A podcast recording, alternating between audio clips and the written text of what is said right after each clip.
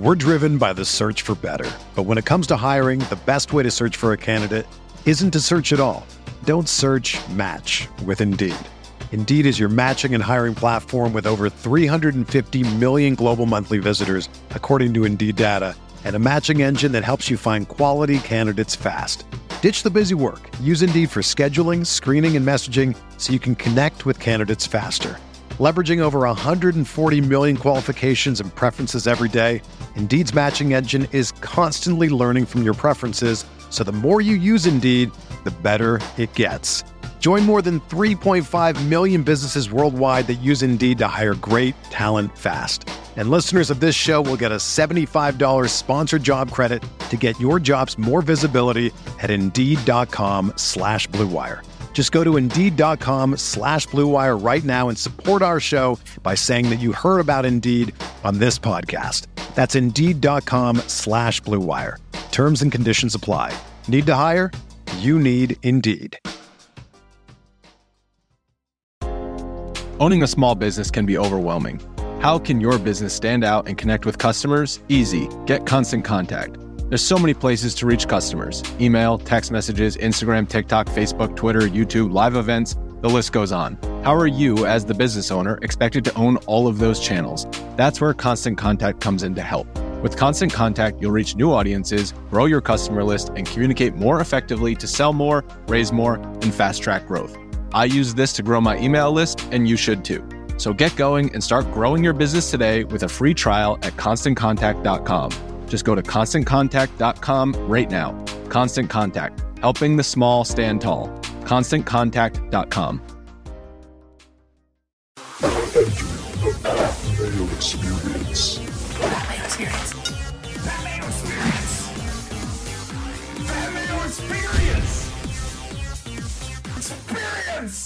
Welcome to the Pat Mayo Experience, presented by DraftKings. Week 6 rankings, debate by position. You want a position? You hit the time codes. If, let's say, you don't care about running backs, you say, I have running backs and they are fine. I know who I am starting, but I need to know who to start at quarterback. Well, it's easy. Click on quarterbacks, and boom, you'll be instantly teleported right to there. All right? Smash the like while you're here, sub to the channel, and the audio podcast. Better sub to those and rate and review as well. The DraftKings Listeners League is now open. The link is down in the description. RunTheSims.com/Mayo will get you 10% off weekly, monthly, yearly to make your own projections. All the DFS tools, all the betting tools are up there right now. And Jake Seeley, The Challenge, Ride or Die, Season 38 starts on Wednesday evening. I happen to have a free fantasy league that people can join. If you missed the show, it's up on Mayo Media Network, the preview to the season. The link is in the description of that show. So I recommend that you go join it and play for free because the challenge rules, Jake.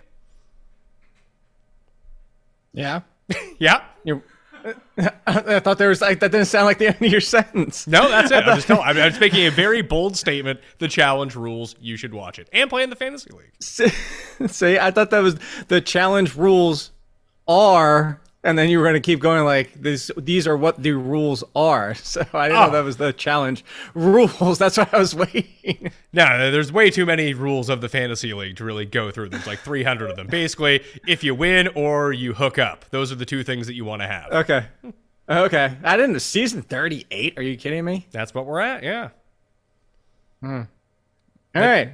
Well. Good luck to everybody in that. Yeah, well, you should come join. The rankings are down in the description right now if you just want the handy list versions of those. I'll update them every morning, and if there's huge news that happens. And we have a lot of weird injuries going on right now. We don't know exactly who's going to play, so I try to do my best guesses, of course. Again, this is a Tuesday when you're watching. Well, you may be watching the show whenever, but we've recorded it on a Tuesday. So if information changes, let's say, I don't know, Thursday afternoon, it is literally impossible for me to know that right now. I know that 99% of you know that, but there's a 1% of you who are complete fucking morons and don't get that. So I have to spell that out for you. How about that? Let's get into the rankings. Running backs to kick everything off. Saquon coming in at number 1 again. Chubb, Eckler, Fournette, McCaffrey, Dalvin Cook, Jonathan Taylor, who I have back in this week, Joe Mixon, Alvin Kamara, Aaron Jones, into Ramondre Stevenson at number 11. That is assuming that Damian Harris is going to be out, which looks like he's going to be out for multiple weeks. I'm pretty confident in that one. Breece Hall, Ken Walker, Kareem Hunt, Clyde Edwards-Helaire, Jeff Wilson, Devin Singletary, David Montgomery, James Robinson, and Miles Sanders in at number 20. I have Najee Harris at number 21, Jake. Is Najee Harris going the way of Trent Richardson? I saw somebody tweet that, and that's not the same situation. One had no vision, and one is it potentially the Liz Frank injury that's just bothering the entire year? The offense was doing nothing under Trubisky, which is part of the problem, too. I looked at it, and in the two games that Warren's been seeing more touches the past 2 weeks, it kind of might be part of the game plan of defense is facing them, but whatever it is, it's strange to see 3 times the yards before contact for Warren versus Harris. Again, that might be because he's out there in a smaller sample, because when he's out there, maybe defenses don't exactly know the playbook as much as like what will be expected, because they sit there and study the playbook for weeks on end for all this entire like film. So Warren's not as much as a tell, whatever it might be. You're more concerned about the yards after contact and how Harris looks. And you could argue that Harris doesn't look 100%. So it's not Trent Richardson. We just had Najee Harris have an amazing season. Najee Harris has had a great fantasy career to start. It's just more of the Trent Richardson couldn't see his way through the line, and Najee Harris is now dealing with this. So 21 might even be a little bit high, just because the biggest concern here is if it's the Liz Frank, and then we get Mike Tomlin doing what Mike Tomlin has really never done, and that's split this backfield. The only time he's ever really split the touches is when Najee Harris went down or anybody before him, and he was forced to choose between crap options. So maybe you start to see more of a 60-40 split like we see with a lot of backfields these days. And you mentioned that he's out, but maybe Najee Harris turns into Damian Harris. And without that touchdown equity, it's, like you say, where you have him at 21, I don't know if I can argue much higher. The only one that I don't have a problem with right now is I don't think I would have James Robinson that high. The last 2 weeks of snap counts, and I know one was a muddy game with that weather, but Travis Etienne has been going up week after week after week after week, all 4 weeks in a row. And I know they seem to, as you like the term, Pat, the Jaguars seem to galaxy brain themselves with that matchup with the Texans. But I do think at least a split backfield is looking like it's finally happening for the Jaguars. Okay, so you're not good with James Robinson at number 19. Where would you dump James Robinson down to? Like, would you play Zeke or James Robinson? Mostert?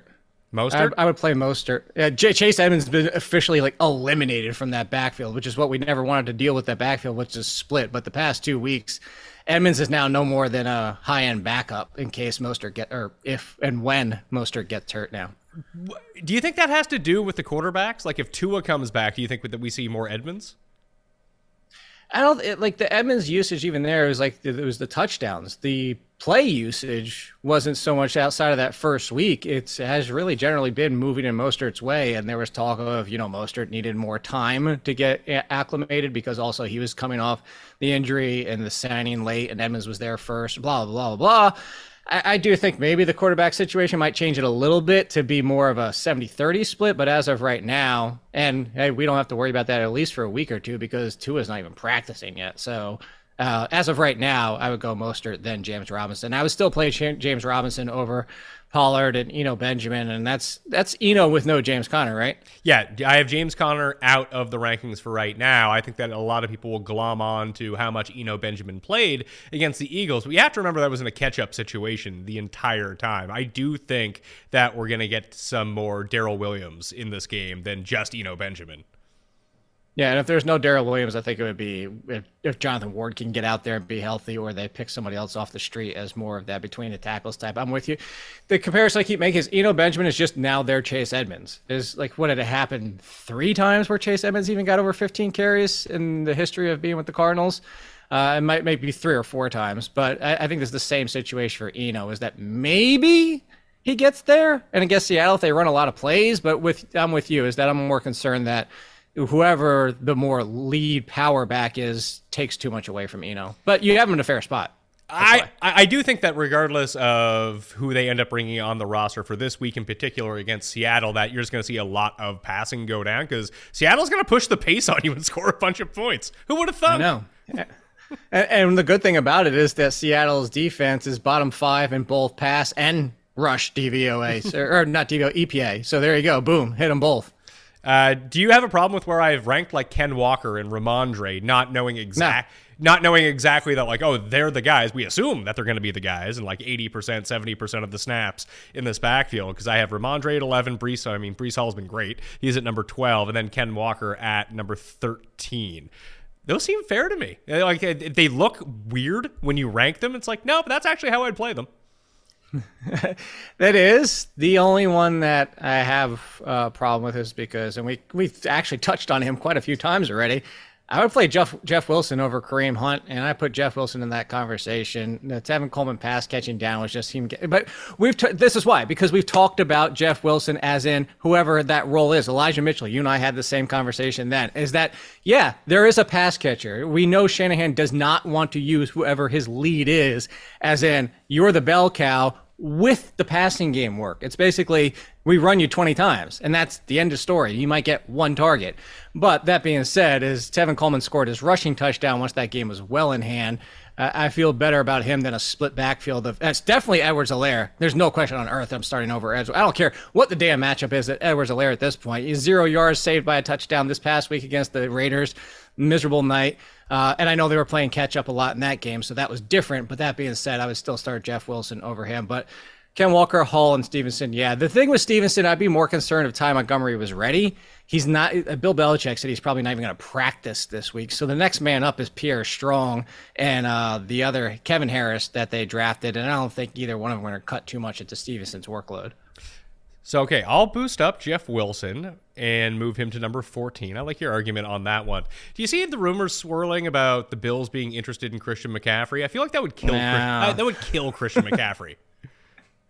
I mean, it would definitely kill him from being top 5 and put him as a back end RB1, because like this is the same thing that I brought up to you, and we've had this conversation in comparison with Josh Allen. Not that you disagree, though, when I bring it up, is Josh Allen's the Cam Newton factor, but the backfield for Cam Newton when it was just McCaffrey was fine. McCaffrey was still top 3, I think it was that year. Like, you can, if you have one guy you stick with and you have that kind of equity there. And that's what happened with Singletary last year. Singletary towards the end stretch was a top 12 running back. I think he was actually top 10 during that final stretch when he was getting close to 20 touches, because if you stick to one guy, it's okay if the quarterback's taking what he takes because you're just one guy. The concern would be how much do they keep Singletary involved? How much do they keep? But anyway, I already met that anyway. I really don't think that's happening. I don't think we're going to see these trades that are floating around. As soon as the coaching change happened, it was Christian McCaffrey, DJ Moore, anybody who's ever good on the Panthers, they're going to trade all of them. And you know how often trades actually happen. So I'm not saying that there's zero chance, but I'd be surprised if it was me. I think there's more likelihood that DJ Moore ends up on a new team than it is McCaffrey. Where do you think would be the best landing spot for DJ Moore? Because I keep hearing people Packers. Say, oh, the Packers. I think Baltimore has to be up there. I think he's got a similar, I think that definitely would, but now you'd be kicking Bateman completely aside. I don't know if that happens, and that may be similar to this backfield being the Bills, isn't it's not a similar situation as we do have a clear one, but the other players like Duvernay and Bateman siphon off enough that his value, DJ Moore's value is going to go up if he can get away from the Panthers. No, even if he ended up on the miserable Giants, he'd be up, because like you would assume he would get more usage than this Baker Mayfield nonsense. And now they're turning to PJ Walker because he's hurt. But I think that Baltimore, now I'd like the Packers more. And although you know how I feel about Lazard, I love some Lazard, but I feel like that'd be a good situation. I can't see very many more situations outside of Green Bay where it's just like, oh, this is a guarantee, get him back inside the top 20. I think any situation would be better. But I don't know if we get any situation where we're like, ooh, DJ Moore's back to being that like 15, 16 wide receiver we always knew, unless it's the Packers. Yeah, I actually think it's a pretty decent opportunity for one of these like afterthought teams to go after a receiver who just would never sign with them, like the Bears. For example, like the Bears aren't signing anyone good anytime in like the next 2 years. But this way, like you can kind of leverage your position at the moment, get rid of it to go acquire a guy who wants to get at a dodge if they're going to be selling. You have a ton to offer up. It's not like they're going to offer him a first-round pick when they're probably going to be picking like top 5 in the draft. But you could offer up something pretty juicy, and then you still have DJ Moore for 3 years. You know what would be interesting? Tennessee. Yeah, but the internet tells me Traylon Burks is amazing. And when he comes back from his foot injury, he's going to be the best receiver in the NFL. Oh, of course. You know what else will be intriguing? I don't know why I have to go so high-pitched for that. The Dallas Cowboys. I like Michael Gallup, but definitively DJ Moore over Michael Gallup. And you put those 1-2, CeeDee Lamb and Moore, that'd be interesting when Dak Prescott comes back.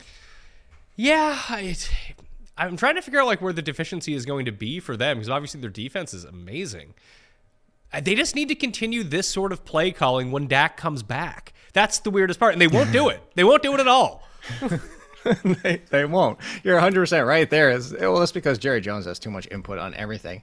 You know, it'd be very, very, very interesting if it wasn't for the combination of factors wrong. If it wasn't for the offensive line, the arm, the backfield, they're like, you'd be like, oh, look, put him on the Rams. But guess what? It's not going to make Allen. He's not going to be that much better than Allen Robinson when there's so many other things going wrong with the Rams.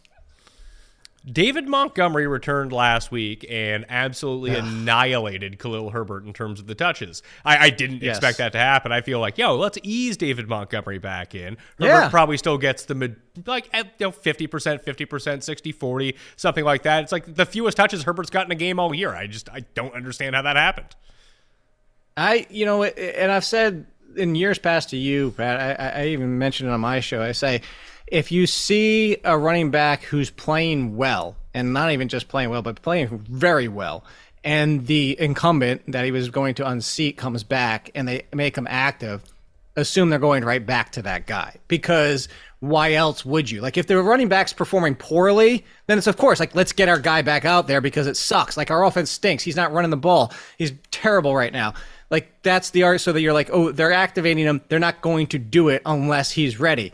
This one, I did what you did. Like, I should have listened to myself from past years, but the reason why I was with you, I actually had them back-to-back, I think, in my rankings, is because I was hesitant in the fact that he was all the way up to a game day potential and active situation. They said, hey, here's the inactives.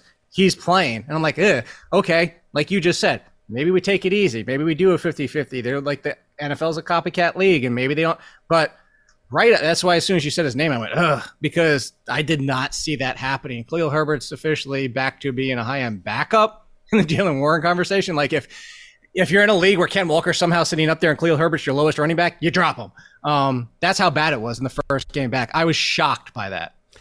I have Etienne at 20, and we've moved James Robinson down to 23. Should I boost? Are we to the point where we want to boost Etienne over James Robinson, or are we still kind of convinced that if they get a carry from the 1 yard line, it's going to be James Robinson? I think it's still James Robinson. And I joked and said that to you about that Galaxy brain themselves, just because it was like, hey, everything's working for us. It's what you make the joke about Matt Ryan all the time. Like, hey, let me get to the 10 yard line and they won't expect me to throw it to my best, or they're going to expect me to throw it to my best wide receiver. So I'm going to look anywhere else possible.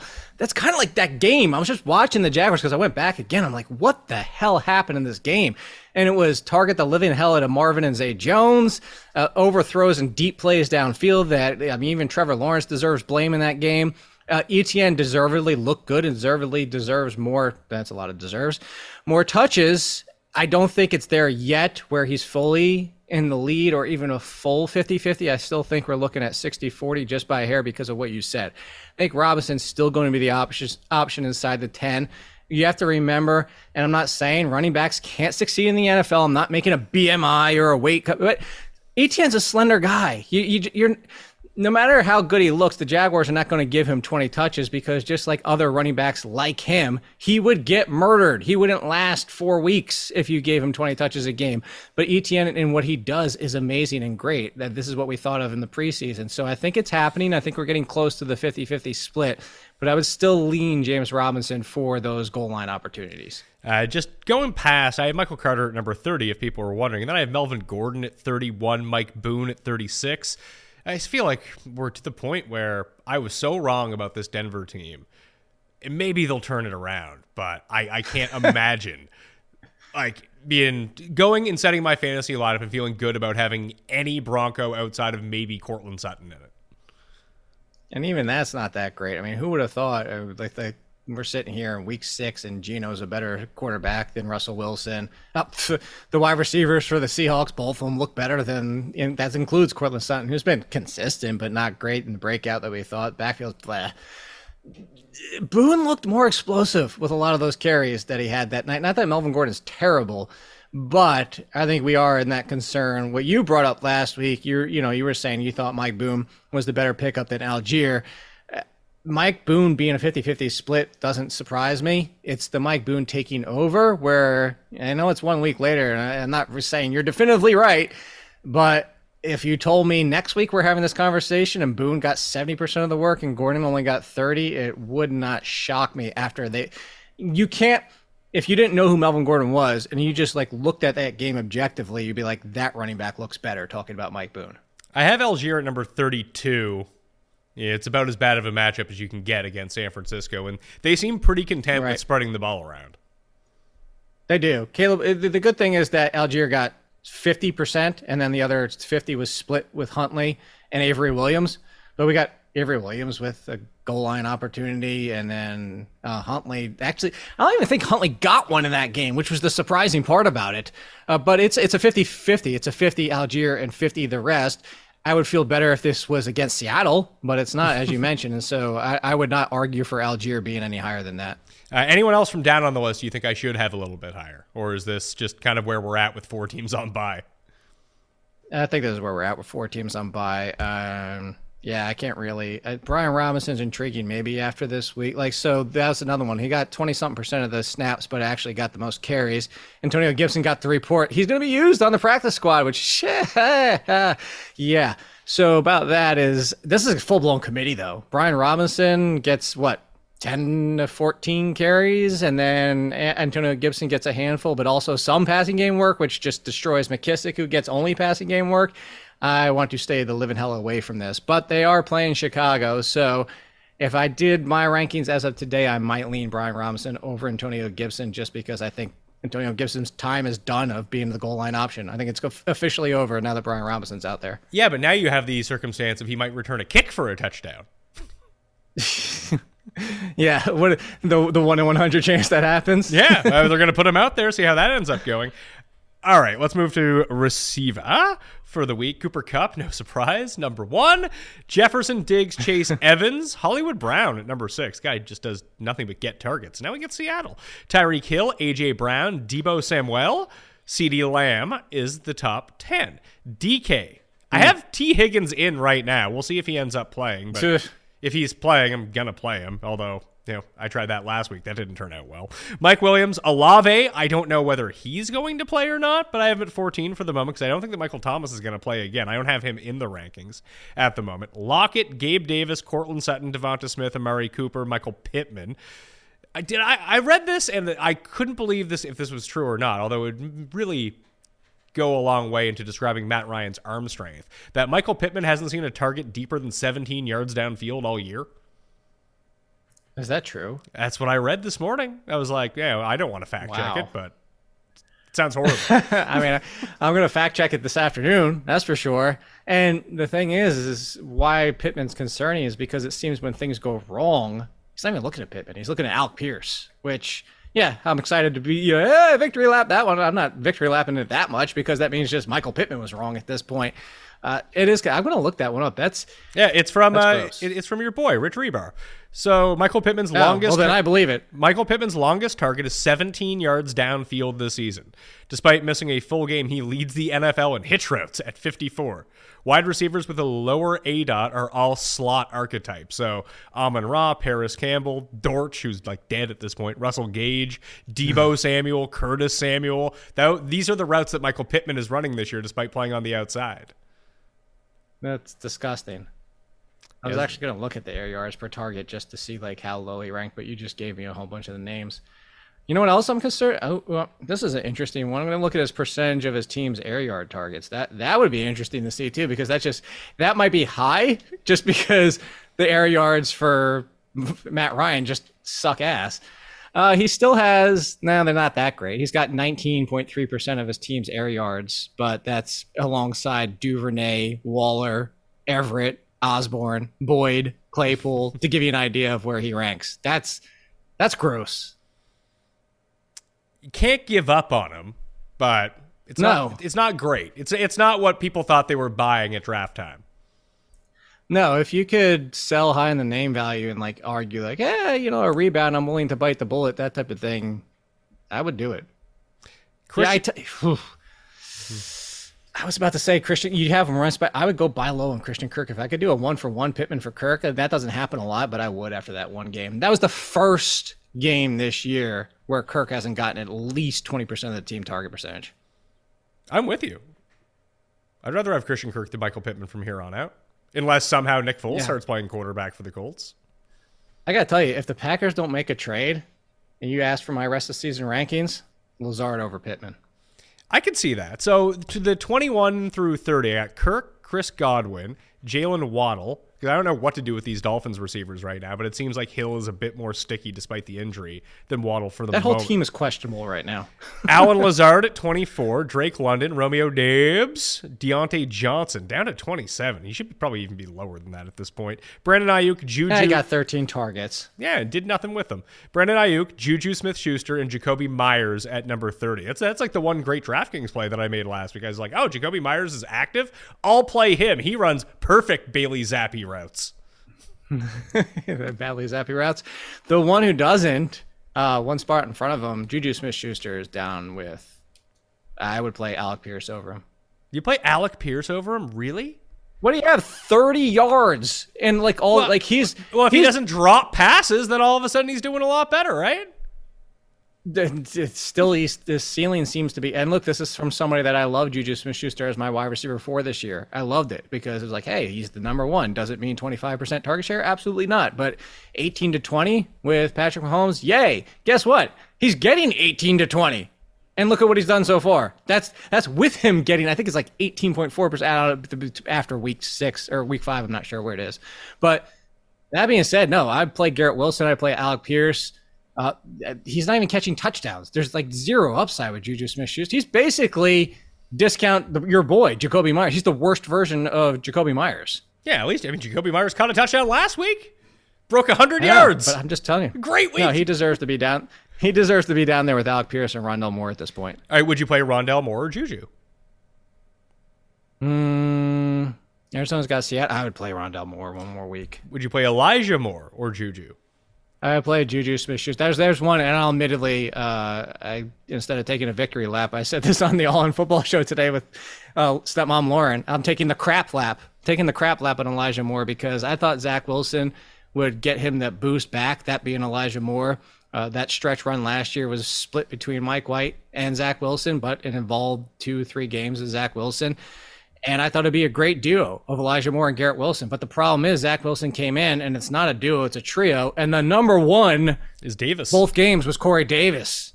So it's Elijah. But that's the thing. Elijah Moore and Juju Smith-Schuster feel very similar. I think it's right there is a good range, good spot for him. So that entire 31 through 40 range for me, it goes Bateman at number 30, assuming that he's going to be back. We'll see about that. Pickens, Curtis Samuel, Corey Davis, Michael Gallup, McLaurin, Thielen, Garrett Wilson, your boy, Alec Pierce, Rondale Moore, and now Juju at number 40. After that, wide receiver gets really thin this week with the 4x teams. I just want to throw that out. It does get pretty gross. It's honestly really gross. And think about the fact that we're talking about Jerry Jeudy is down here. DJ Moore is down here. You would have told people Jerry Jeudy and DJ Moore are not even inside the top 40 come week 6. People would have told you you're stupid. If Bateman is out, how far up would you put Duvernay? I have him at 46 right now. Like, would he become top 30 or is it like right around there? It's right around there. The Giants secondary has actually been pretty good. Not fearsome, not overly concerning. And you can get some options like Duvernay and Bateman that can do some damage against them. So I would put him probably, I'd play him over Ayuk. Ayuk's boomer bust. We know that. And he's been more bust this year than expected. Floor would be Myers. And then I think Ayuk, Myers, he deserves to be there, and I probably play him for at least a decent. He's kind of got like the floor, not of Myers, but he's got some of the floor of Myers and then some of the upside of Ayuk. So I would go Deontay Duvernay. Okay, is there anyone from like way down on this list? Like, are you a big? I don't know. I feel very good about how much I hated Darnell Mooney coming into the season, and he's terrible. Like he's not personally. Past 2 weeks, he's woken up. Oh yeah, he's woken up with his 2 catches. I'm just saying that's waking up when you're dead asleep and doing nothing. I would say there's an intriguing name you don't have at all But this is only if he finally gets to play. And no, it's not Kadarius Toney because he's never going to play and he never matters. But Wan'Dale Robinson, if he finally suits up for the Giants. I'm not ranking any of these idiots until they get on the field. Like it's a hassle for me at this point. I said if he gets on the field. Josh Palmer's done nothing in his opportunities for replacing Keenan Allen, so yeah, I would risk Wan'Dale Robinson over him. Okay, well, I mean, I have Josh Palmer at 62. You know. I know. I just picked out a name where like that Wan'Dale wouldn't be inside my top 50. He would be in these flyer groups like Darnell Mooney or Wan'Dale Robinson. I could see that as a conversation. Okay. Hopefully your team isn't suffering like that. That bad? It's possible. I drafted a team way too good for 2023. I might be dealing with that. Yeah, unfortunately, it's probably not a dynasty league, is it? It's a keeper league, so I'm kind of okay. But, like, yeah, my three wide receivers are Drake London, Dobbs, and I forget the other one. Traylon Burks is on my IR, but I wasn't even doing that for this year, as you well know. Oh, Garrett Wilson. Yeah, I got Garrett Wilson, London, and Dobbs. I mean, for a few of those weeks, it turned out pretty good for you. A couple. I love them kids. Oh, that sounded bad. Oh boy! I heard the laugh. I heard the laugh in the background. Well, we know what the clip for this show is going to be. Oh my god, that's the best! I heard him laugh in the background. Yeah, when you can get a reaction from Paul, you're doing pretty well. I'm in tears over here. Let's talk tight ends. I can't even see the screen. I can't. They're all blurry. Oh, my God. That is out of context highlight film. Top 5 all time. Tight end rankings. All right, tight ends. You're worse than Feinberg right now. Cut me off. Taysom Hill, number 1. Our next partner has a product I literally use every single day. I started taking Athletic Greens because I felt like I didn't have time to put together a super healthy breakfast every single morning. So I'd wake up, I'd feel logy, and then all of a sudden, like, my next 4 hours were just like pounding coffee into myself. I started taking Athletic Greens in the morning because I wanted a supplement that actually tastes good, gave me more energy, and optimized my immune system. Then all of a sudden, feeling great all the time with Athletic Greens. It made such a notable difference that my wife started doing it as well. So now we have to order 2 packs of Athletic Greens every single time. Well worth it. And it's lifestyle friendly because it takes absolutely no time to put together and you can just pound it back. Athletic Greens is a small micro habit that has big benefits. It's the one thing you can do every single day that takes care of yourself. To make it easy, Athletic Greens is going to give you a free 1-year supply of immune supporting vitamin D and 5 free travel packs with your first purchase. All you got to do is visit athleticgreens.com/mayo. Again, that's athleticgreens.com/mayo to take ownership over your health and pick up the ultimate daily nutritional insurance. We're driven by the search for better. But when it comes to hiring, the best way to search for a candidate isn't to search at all. Don't search, match with Indeed. Indeed is your matching and hiring platform with over 350 million global monthly visitors, according to Indeed data, and a matching engine that helps you find quality candidates fast. Ditch the busy work. Use Indeed for scheduling, screening, and messaging so you can connect with candidates faster. Leveraging over 140 million qualifications and preferences every day, Indeed's matching engine is constantly learning from your preferences, so the more you use Indeed, the better it gets. Join more than 3.5 million businesses worldwide that use Indeed to hire great talent fast. And listeners of this show will get a $75 sponsored job credit to get your jobs more visibility at Indeed.com/Blue Wire. Just go to Indeed.com/Blue Wire right now and support our show by saying that you heard about Indeed on this podcast. That's Indeed.com/Blue Wire. Terms and conditions apply. Need to hire? You need Indeed.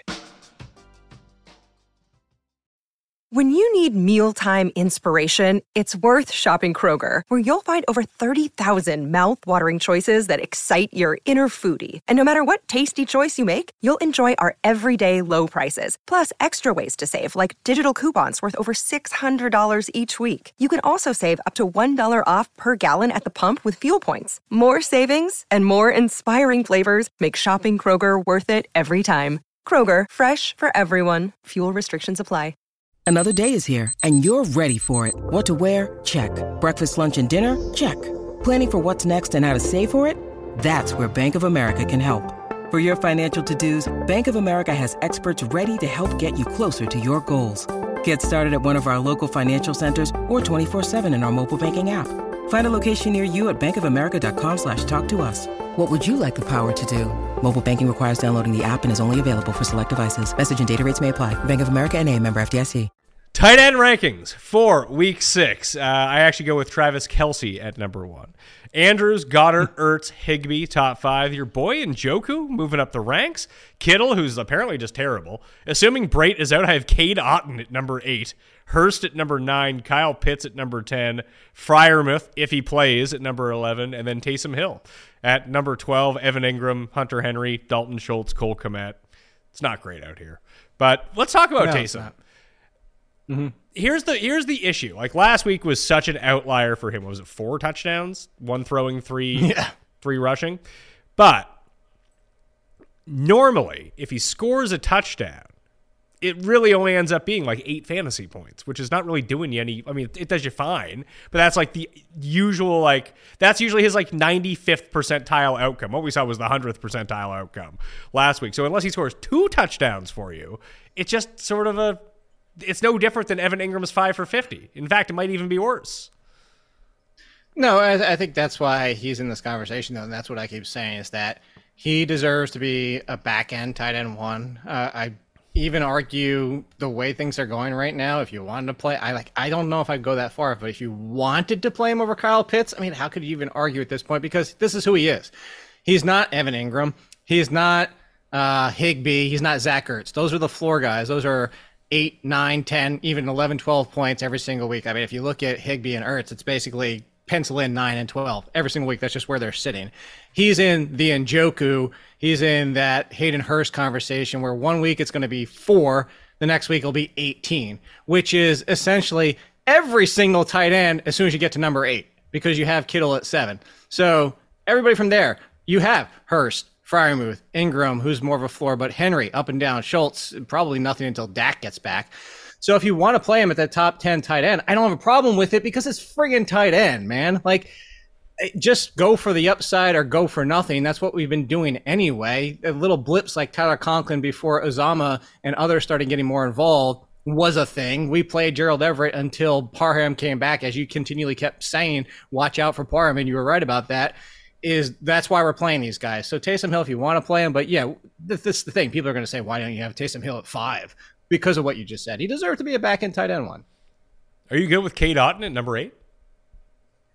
A little bit aggressive, but if Brate is completely out, and I think it comes down to how healthy is Julio engaged too. I don't know if Otton gets that much work if Julio's out there and Gage is back to 100%. So there's a lot of moving pieces with the Buccaneers, but I do like him. I was on him as a very intriguing 2023 tight end, and you're already seeing why for the upside if he's officially out there. And then if Julio's out and even if Gage is near 100%, I would feel good about him.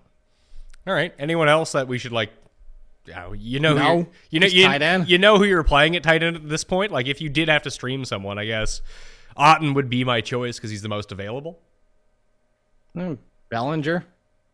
And you have him super low, but I mean, the Giants keep finding ways to get him the ball here and there. He might get you a touchdown. I mean, you're streaming. That's what you're hoping for. You're hoping for a touchdown. You're hoping for tight end 12. Get a touchdown, and that's your game. I mean, I would, if I wanted to try to find a touchdown, I mean, I don't think Bellinger is where I would look. I mean, I would want to go to an offense that actually might throw for a touchdown. So where else would you look? Mo Alley-Cox? Yeah. Or that other guy, Jay Woods on the Colts. Jelani Woods. Yeah, that guy. Robert Tonyan, who's just droppable at this point. Yeah, like, but at least those teams pass. See, like, I'm looking at your rankings, and not like coming for you on your rankings, but essentially everybody after Hunter Henry, and Schultz included, until Dak gets back. Screw Kmet at 16. Screw Eric Sauber. Like, like you just said, I would just go for whoever I thought was going to score a touchdown. I'm not chasing touchdowns, but all these guys getting 3 for 40, I won't even waste my time with. I mean, Will Disley then isn't probably the worst idea in the world. Yeah, there you go. In what's expected to be a pretty high-scoring game against Arizona. So If this was like, and he might get two every so often. If this was 5 years ago, you just have the flow chart. Who's playing Arizona? Are they a tight end? Play them. And then Will Disley. Boom. We're getting back close to that, honestly. I mean, Goddard didn't score last week, did he? But he had a nice game. He did have a nice game. That's true. Quarterbacks. Josh Allen, number one. Jalen Hurts. Lamar Jackson. Okay, those are the top three. Mahomes is number four. Then, you know, Brady, Kyler, Geno, number seven, Joe Burrow, Aaron Rodgers, Kirk Cousins. I went to go because I actually am streaming quarterbacks in my main league that I'm in. So I streamed Wentz last week. That actually turned out really well. He threw for like almost 400 yards somehow in that game. I was really, really begging for that touchdown at the end. I mean, not somehow. It's what Carson Wentz does. But it just seemed like a really good spot for him. It's like, oh, yeah, they'll probably be down and have to be throwing. But Geno is actually legit. I'm gonna ride this one out until it goes like tits up. Oh, you mean like Jared Goff last week?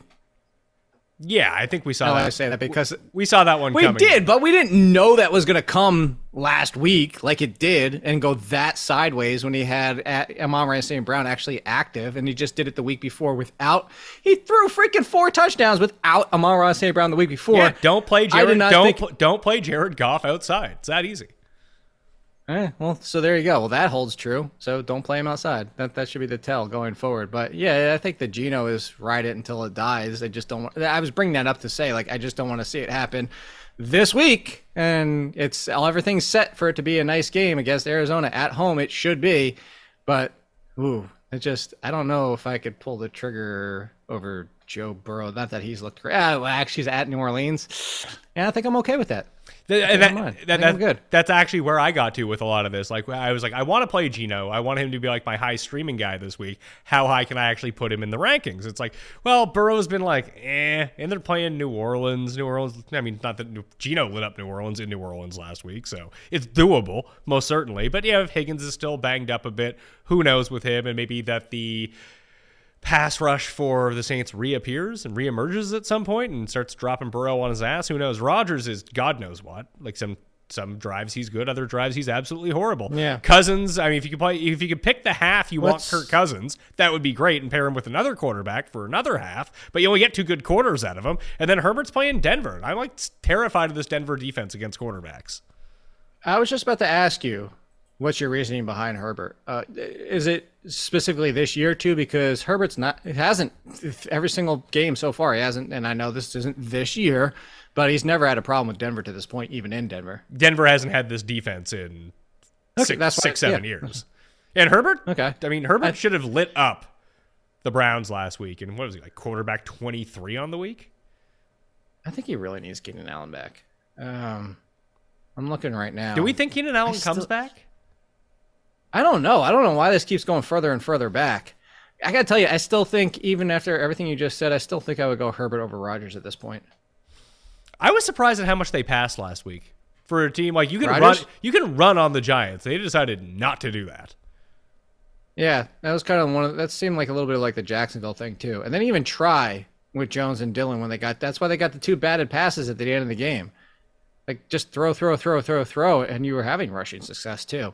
Oh, that was a weird one. I think it feels like the Packers and the Jaguars both fooled themselves into losses last week. I wanted to rank Fields a lot higher because you can definitely throw on Washington. The Thursday night game. The problem is Fields can't throw. I mean, Fields can bomb that too. He can, like, if this is 7 steps and bomb it or run. Throw well. Yeah, that's going to be it for him. I mean, it's a tough week. Like, a lot of low end quarterbacks with bad matchups is not a great recipe for. I mean, Zach Wilson, I have at number 12. He's never thrown for 300 yards in his career. I mean, where do you have Matt Ryan? Yeah, then I thought I want to push him high. 20. Home. He's facing the Jacksonville defense is actually better than people realize. No, it's good. Yes. Yeah. Yeah. So is the Cincinnati pass defense. It's really good. Yeah, I really don't have a problem with the rest of your rankings. And then you got like Bailey Zappi, Skylar Thompson, Kenny Pickett, PJ Walker. Like, you're not playing any of those guys. I mean, maybe Zappi, because the Browns defense is actually like secret bad. Man, Twitter is freaking hilarious. I even came for your boy Endercuss too. Like the praise that Daniel Jones, Zach Wilson, and even down to Zappy got. It was like, just be a quarterback, and oh my God, they look amazing. They threw 200 yards and no touchdowns. Daniel Jones did not look amazing in that game. I'm not going to lie to you. No, he didn't. Zach Wilson made a decent throw or two, but how many touchdowns did he throw for? 200-something yards. Okay, the Jets won that game. Breece Hall and Saquon Barkley won those games. And yes. Ramondre Stevenson won that game, too. Defenses. I got two fun ones inside my top five. So San Francisco, Tampa Bay. I think those are going to be 1-2 for most people in some sort of order. Then I go Bears, Commandos, Jags, Rams, Packers, Patriots, Browns, and Cowboys. That's the top 10. I just think Bears and Commanders, this shit show on Thursday night, just play these defenses. Oh, my God. Yeah, I actually had them as two of my top streamers for them. And then I had the Jaguars last week and holding on to them for this week. And nice to see them inside the top five against Matt Ryan. Watch Matt. This is going to be Matt Ryan's 350 and 3 touchdown opus. Watch. This is what we're coming for now. Hey, Matt Ryan had a 350-yard game in week one against Houston. They tied. I know. Yeah, he has two 350-yard games already. And I don't. Yeah, I think you got all the streamers in your list. Where do you have the Jets? I don't. I just feel like if they go that pass happy again, you might get a turnover or two. You might. I would play them. Nah, I don't. I'm looking at your top 17. I don't even know where I would slot them in. They would be like that would be a DraftKings play only. Yeah, well, that'd be like, hey, I really need to take a chance that's outside of the box. I don't think you need to do that in a season-long league. No. I was just trying to see if there's any other sneaky sleepers, but this list, we're also dealing without 4 teams, matchups in both, not their defenses, because I don't think there's really great defenses anybody on by, but matchup plays. Yeah, I think you got a good list on defenses this week. You do defense as well. We do defense as well. That's how we finished, what was it, number 2 that one year? Yeah, maybe we can finish number 1 this year. That would be fantastic. I know we hit the 15th mark after week 4. I forgot. I didn't even check after last week yet.